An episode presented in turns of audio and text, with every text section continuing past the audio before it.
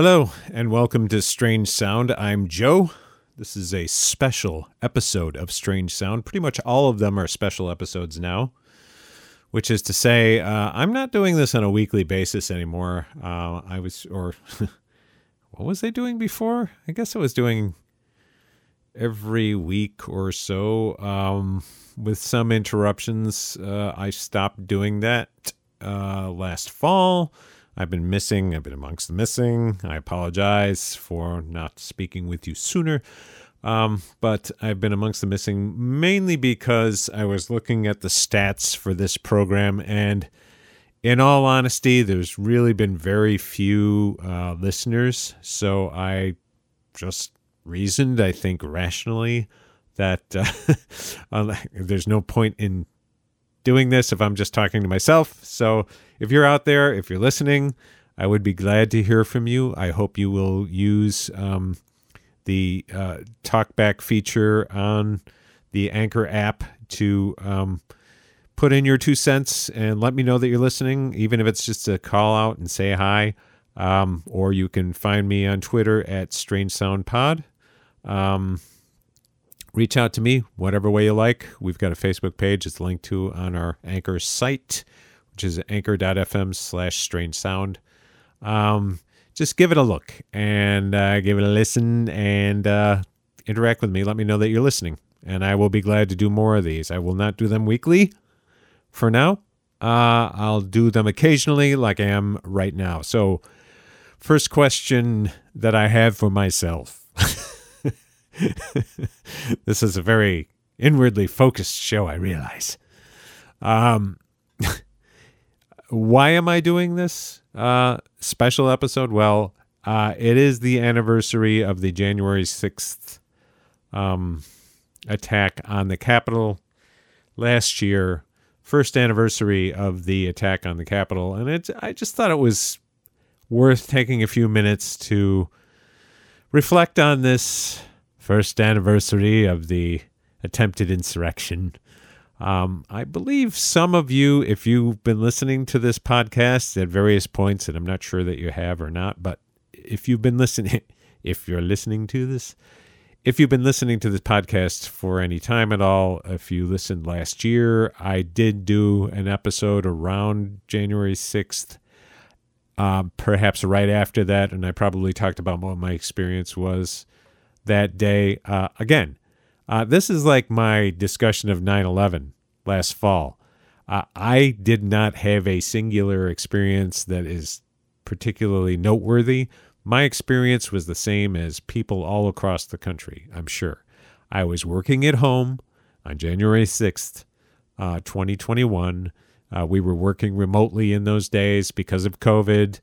Um, and and uh, I was actually working upstairs in my office. My my wife had MSNBC on, I believe, uh, downstairs. I could hear it in the background, and I could hear the correspondents talking about people at the Capitol, you know, protesters at the Capitol, and uh, they kept interrupting their regular programming with these um, kind of increasingly uh, panicked sounding reports from the Capitol, and I I was working, you know, I was writing. I'm, I'm a writer by trade, and I was uh, working on something, and I kept getting distracted by this, by the by the background sound. Uh, I might have looked online to take a look at what was going on, and and eventually I made my way downstairs and looked at the television screen, and I have to say my jaw hit the ground when I saw the front of the Capitol with all those folks like climbing up the front of it and crowding around the, the balcony of the front of the, I mean, it's whatever they call the front of the building that's the sort of higher level. Um, people lined up on that, people climbing up it, people just crowding around the Capitol. And I was just looking at that. And frankly, was astonished. I just thought it was shocking. And of course, it was shocking. Um, and a lot of what followed that was, you know, uh, pieced together in in the um, days that followed. Uh, we didn't see a lot of the interior shots, I don't believe, until subsequent days, um, when it was clear that uh, that one woman had been shot and one woman had been trampled, uh, somebody had had a heart attack, that sort of thing. Uh, some and some police, uh, some members of the police force had died or committed suicide uh, within the few days that followed. Uh, so we didn't really understand the the full sort of human impact of it uh, right away. We did have an idea that there was this attack happening on the Capitol and that they were Trump, uh, pro Trump protesters, um, and basically rioters um, there because they they were disappointed at the outcome of the election. um, I think I was aware at the time that it was the day that the electoral votes was were were being tabulated and confirmed in the in the Senate and the House, um, and and I, I don't think we had any clear idea of exactly what was going on, but we had more of a general sense of that. Obviously, over the past year, it's become quite clear what was going on, that it was really kind of following a mapped out plan. Uh, I don't think this is controversial to say. I mean, obviously, we've seen the PowerPoint that uh, that Mark Meadows was working from. uh, we've we've heard all the conversations and all the planning that's been going on uh, that was going on prior to January 6th of last year. Um, they definitely had a well articulated plan to um, stop the electoral count and the certification of the election and the actual electoral college election of the president, um, which which in fact did proceed uh, that evening and into the next day. Um, but uh, obviously, we didn't know all that uh, on on January sixth, um, 2021, we found that out. We found all those details out later. But it's clear that that was an attempted coup. Quite clear that that was the intention and that that was, in fact, what was done. It was unsuccessful, but it was indeed an attempted coup d'etat. Um, whatever you think of the winner of the last presidential election, Joe Biden, um, whatever you think of his defeated opponent, former President Donald Trump, that was a coup attempt. And it was the final step in a long, kind of a long plan from election day forward, that election day 2020 forward, that uh, mapped out the pressure points in the electoral machinery, in the tabulation machinery, and in the process that's involved. It's some somewhat complex process involved in pulling together, certifying the votes in all of the states, and selecting the electors and and sending the results of of the electoral um, process the the vote by the electors in all of the state capitals, sending that certified vote to Washington to be tabulated uh, on January 6th. And um, they had gone through and, you know, identified every pressure point, every trigger point in that process from the beginning to January 6th. And January 6th was the last point at which they could they could game this. And their their plan is well known now. They had a plan. They had a plot. It didn't work, but they had a plan. And the plan was to was was to not only interrupt the um, the counting of the electoral votes or the certification of the election in the capital, but to get, for one thing, to get Mike Pence to um, refuse to accept the results of the election, in essence, not to get too technical about this, to get Mike Pence to refuse to accept the results of the election. He tried to find a way to do this, by the way, and he just couldn't. He he couldn't find enough support outside of the outside of the uh, president's inner circle to to actually pull this off. It's kind of hilarious that he had to call Dan Quayle, and that in some respects, Dan Quayle is the man who saved the republic. but I, I, won't, I won't get too deeply into that. But it was it, it's like Mike Pence was trying to find a way to um, license this in his own mind, you know, and allow himself to do President Trump's bidding on this, and he just couldn't. He he couldn't do it, and so so that was that was one of the flaws in their plan, right? But the idea was they were going to have Pence, you know, not certify the election. And their prediction was that the Democrats would go nuts and there would be some kind of a there'd be massive protests and then the president would declare a state of emergency. President Trump at that time would declare a state of emergency and that would create the level of chaos that they needed to um, to basically flip the election back and just have a general declaration. I mean, they tried to come up with this uh, by appealing to the states and saying, you know, we we have serious doubts. They had an operative in the in the Justice Department reach out to um, secretaries of state in key states to say we have serious doubts about the integrity of the election, stating that without evidence and or without credible evidence anyway. And uh, you know, we we would like you to um, decertify uh, these votes, um, and that failed.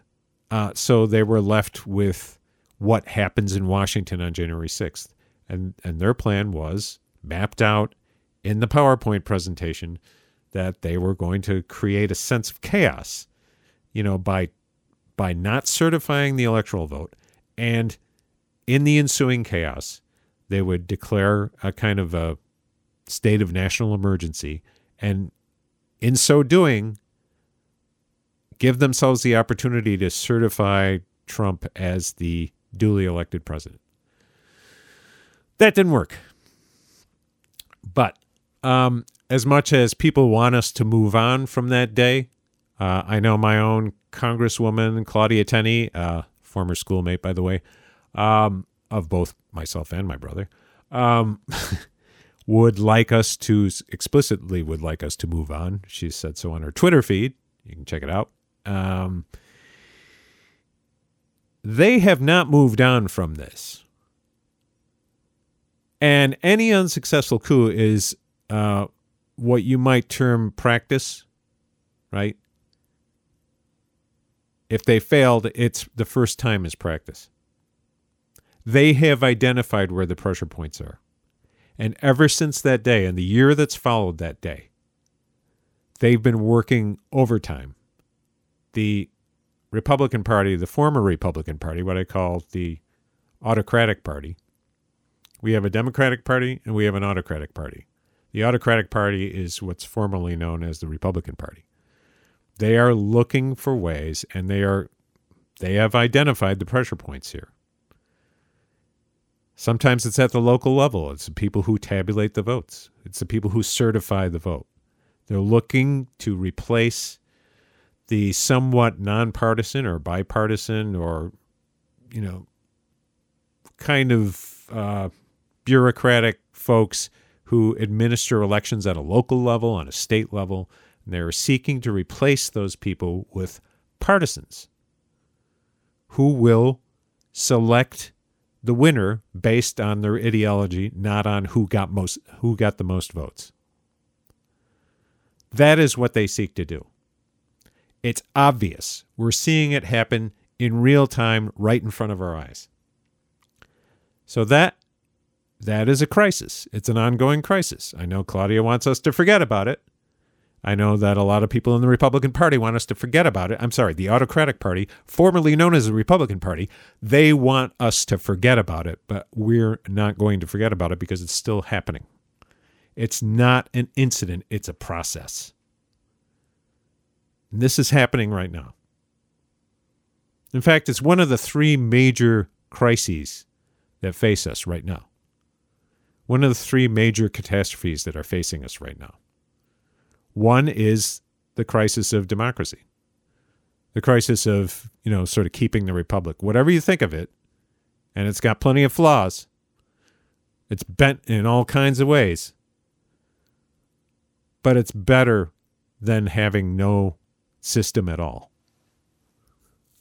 Because then just it's just a matter of the powerful ruling.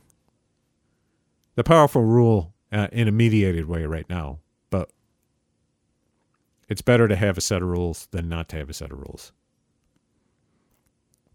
I don't want to get too deeply into that, but honestly, this is a crisis. The crisis is we need to keep the autocratic party, formerly the Republican Party, out of power. And in order to do that, we need to we need to um, have a counter-cyclic um, political outcome this fall. In other words, you know, this is the first midterm in a Democratic administration. Typically, the Republicans win fairly, fairly bigly, as Trump would say, uh, on the first off-year election. That they pick up seats in the Congress, um, in the House, and in the Senate. We have to push that back. We have to stop that from happening. And the only way we can do that is by organizing and by voting. That's it. That's not the only thing we need to do, obviously. We need to remain active, but we also need to vote. That's the way we turn this thing back. And we need to go against the cycle. This is not normal politics. This is no longer normal politics. If this were another era, when it's just a question of whose ideological, you know, grouping, which party is going to run Washington. Those are painful those are p- painful political losses to have to endure. And I've Lord knows I've been on the losing side of elections many times in my life. And I've had to put up with it and I don't like it. But this is different. And we need to recognize that this is different. This is a question of the survival of the Republic, not to be too dramatic about it. If they are allowed to take power, they will not relinquish power. And they will use the tools of power to keep themselves in power. That's one of the crises we face. Of course, we have other crises, right? We have the COVID catastrophe, and we have the climate catastrophe. I mean, there are other crises as well, right? I mean, we've got plenty of things going on, but the three main challenges that we face right now, in particular, the ones that demand immediate action, are the crisis of democracy, the COVID crisis, which is killing hundreds of thousands of us, and the climate crisis, which is bearing down on us and which is like a ticking time bomb. We have very little time left to try to address this to prevent the worst effects of climate change, and we're we're running out of time. And in order to do that, we need to have institutional power to decide where the dollars are spent. That's it. We need that. We can't make that decision without having power. And that's achieved through organizing and elections. That's how it's done. It doesn't happen any other way. So, uh, and these three catastrophes, these three crises, overlap one another and they reinforce one another. The Autocratic Party, formerly known as the Republican Party, um, is dedicated to COVID denial. They want to go back to normal. Look at what they're doing in Florida. Look at what they're doing in North Dakota. Look at some of these red states. Their choice is to ignore it and to make it hard to mitigate spread of the disease because they don't believe that it's serious, even though it's killed more than 800,000 of, our fellow Americans, including people that I know. and climate change they just don't think that that's worth addressing even if they even if they believe in it. And a lot of them don't believe that it's it's a thing. They think it's chinese hoax. Right? So in both cases right if we fail to address the crisis of democracy and the um, you know, using the only remedy we have, which is to make our way out to the polls and turn them back, then we lose on the other two fronts too. It's going to be impossible to mitigate the effects of COVID, to push our government to mitigate the effects on, on COVID, of COVID, if we don't maintain control of both houses of Congress and really expand our majorities. We have the opportunity to do this, but we we need to we need to start organizing now, and we need to plan on voting and encouraging other people other people to vote. It's the only way. Same thing with climate change. We're not going to get anywhere on climate change, uh, and we can't afford to lose two years, right? We really can't afford to lose two years if we lose control of the House and the Senate in the fall, that's two years of nothing being done. Zero. Very little's been done over the last year, right? Since uh, Biden took office, but something's been done, and we've gotten very close to doing much more. But we need more votes in both of the houses. That's how it works. It's not going to work any other way. So, three crises. And the only way to really address these is to continue to organize and continue to vote in larger numbers. I wanted to raise one point just in closing that has to do with this. Uh, much was made of the election in Virginia this past year in November 2021. Um, the the gubernatorial race in Virginia, where uh, Glenn Youngkin, the Republican, um, edged out uh, the former governor uh, and Democratic fixer, sort of money bag guy, uh, Terry McAuliffe. Not surprisingly, but again, something that could have been avoided. Um, a lot of people, a lot of things have been said about the reasons for this win for Youngkin, you know, winning over McAuliffe, and it was a it was a pretty close race. Um, it was fifty to forty eight, essentially. Um, a gap of out of something like you know, three and a quarter million votes cast, a gap of about 60, 65,000 votes between the two of them.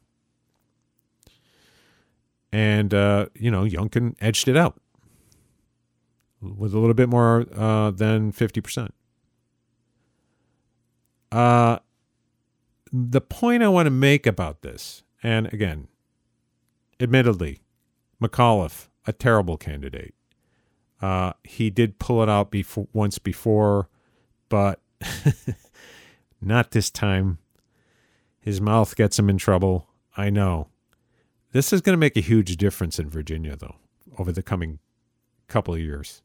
This is not going to be good. Uh, so,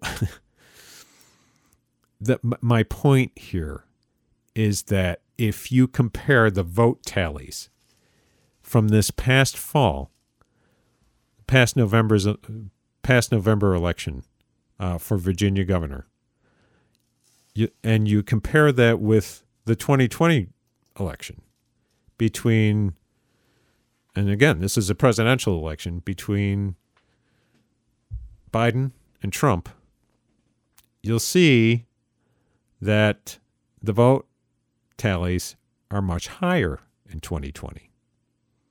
Now, Virginia is not a state that makes it particularly hard to vote. It's not one of those southern states that's really made it hard for people to vote. In fact, they've kind of expanded access to the ballot um, in certain ways. Um, in the 2020 election, the presidential race, um, there were more than four, practically four and a half million votes cast in Virginia. Four and a half million votes. Biden won by over half a million votes,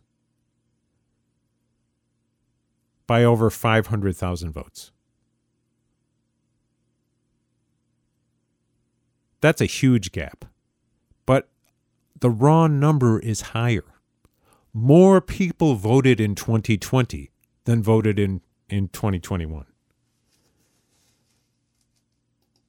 In 2021, there was about three and a quarter million people voting.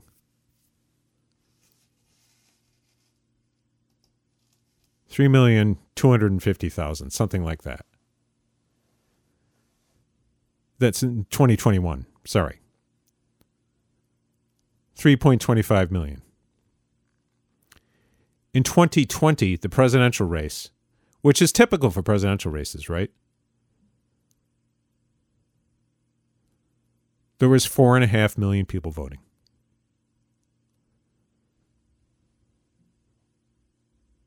Biden got 2.4 million votes in Virginia in 2020. 2.4 million. You know how many uh, McAuliffe got last year? 1.6 million. And he was edged out by a guy who got a little more than 1.6 million. 1.663 million. So my point is if forget all the other issues. If all of the people who voted for Biden showed up to vote for McAuliffe last fall, Youngkin would not have won. He could not have won if all those people showed up. Those people did not make it to the polls. I mean, you can hear a lot of prognostication and you know, talking heads talking about how, you know, people would change their minds. You know, people voted for Biden, voted for Youngkin, all this stuff. Yeah, maybe that's true. Maybe that's true. But honestly, Trump won, you know, 300,000 more votes in Virginia than Youngkin won. And he still lost because Biden won 2.4 million votes you know, where are those 800,000 voters that didn't vote in the Democratic column, in 2021? That's the thing we're facing. That's the thing we're facing. That's the work we have to do now. And so, you know, just in closing, just bear in mind there's a lot to do a lot of organizing to do, a lot of work to do on the ground. But voting, we cannot neglect voting. I don't care if it's an off year. I don't care if it's an off off year. You need to vote. It's the only way. And when we vote, we we can't lose. When we vote, we can't lose. If we show up the way we show up during presidential races, we can't lose. And if we show up, we drown out the voices of the lobbyists and the big donors. If we show up, the people we elect know why they're there. They know it's because we made our ways to the polls. they'll understand that. And they'll be responsive at some level if we continue to press them. I think we've seen that a bit with the Biden administration. Not enough. They've got plenty of excuses not to act, but most of them have to do with just the way the majority, uh, the thin majority in the House and Senate are configured. In any case, uh, that's all I'm going to say for today. Thanks for listening. Again, you can reach out to me at on Twitter at Strange Sound Pod. You can go to my anchor um, site, anchor.fm slash strange sound. You can also reach that site via my uh, homepage at big-green.net and find other ways to get in contact with me. Um, hope to talk to you again soon. Thanks for listening. This has been Strange Sound. Take good care out there. Bye bye.